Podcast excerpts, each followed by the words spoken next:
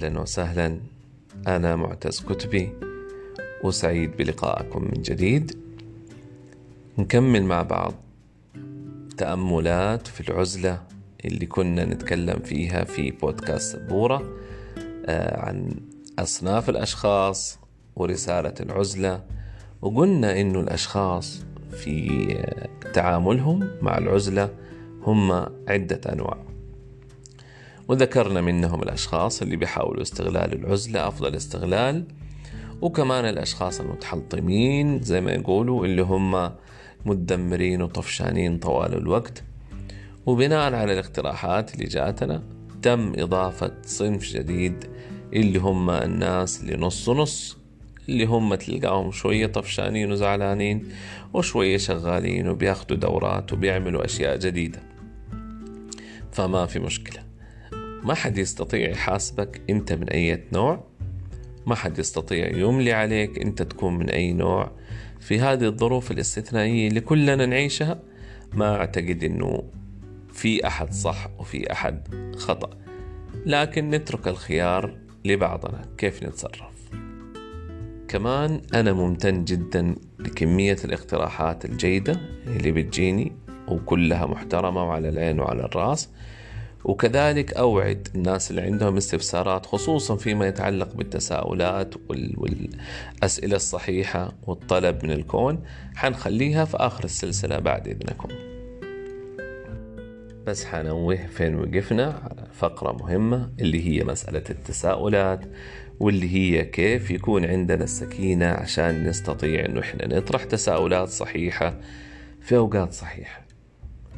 السكينة لابد نصل لها بسبب الرضا. الرضا بتسخير الله سبحانه وتعالى لنا كل ما في هذا الكون. بشرط إنه إحنا نعرف كيف نطلب وكيف نستجلب هذه النعم المحيطة بنا.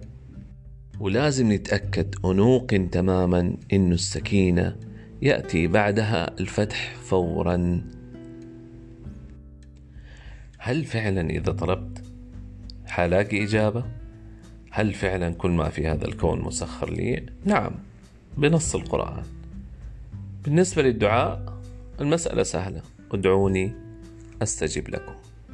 الاستجابة حاصلة حاصلة ولكن وقتها هو اللي يكون بناء على الأحوال.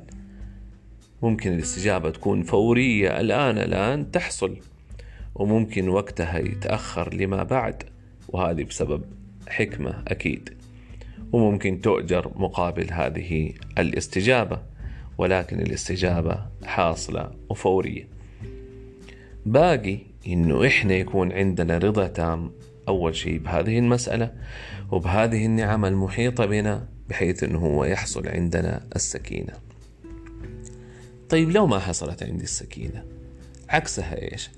عكسها تلاقي البعض مننا يجري طول الوقت ويلهث ويتعب ومع ذلك هو متذمر إنه ما بيلاقي نتيجة هذا الجري وهذا التعب وهذا الركض وراء الأشياء.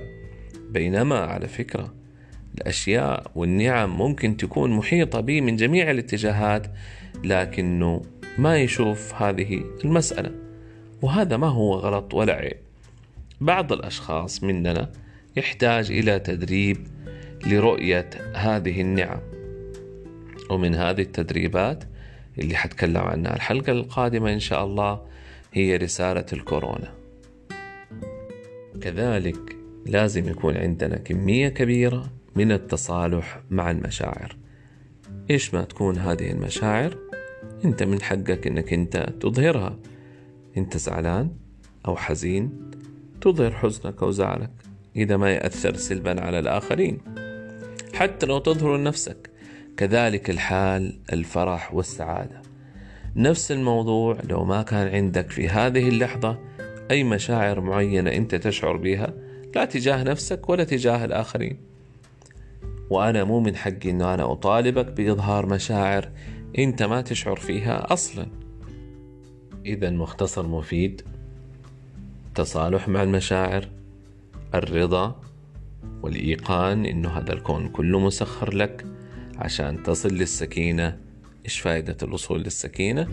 إذا وصلنا للسكينة نستطيع أنه إحنا نطلب طلبات صح نركز فيها في أوقات سليمة وأوقات صح عشان نستشعر حصول هذه الأشياء اللي إحنا طلبناها من الكون اللي هو أصلا الله سبحانه وتعالى مسخر لك بالكامل. نتقابل الحلقة القادمة.